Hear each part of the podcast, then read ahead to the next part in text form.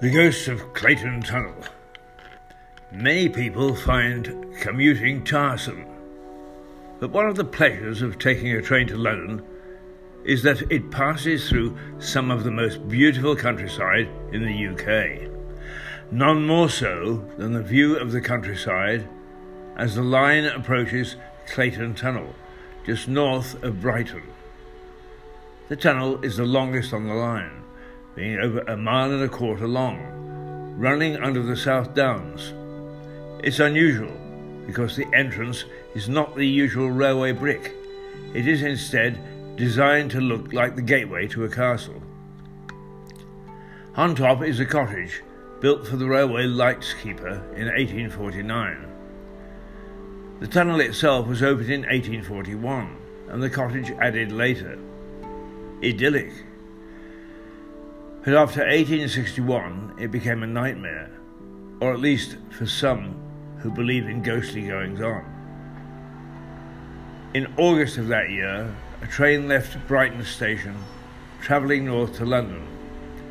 Partway through the tunnel, it stopped at what it thought was a danger signal from the lightman. The engine driver was correct.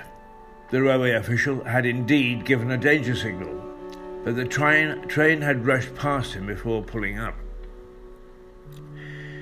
Thinking the train had cleared the tunnel, the unfortunate lightman gave the all clear to a following train, and it slammed into the back of the first train in the dark, killing 23 and injuring 176 more. It was the worst ever accident on the line.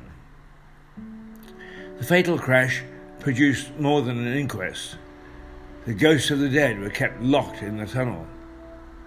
Those who have stayed in the cottage report strange noises during the night, and people walking on the downs over the underground passage have reported hearing the screams of the passengers as the trains piled into each other. The line is now also a direct link from Lewes. I've travelled through that tunnel a thousand times. I've never heard a scream over and above the screech of the wheels and brakes. But I've never walked over the downs at that point either, and I turned down an invitation to stay in the cottage overnight.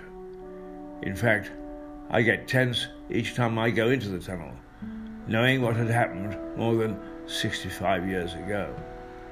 But my fellow passengers carry on reading their newspapers, obviously oblivious to both the tragedy and the ghosts. I could sometimes scream at them.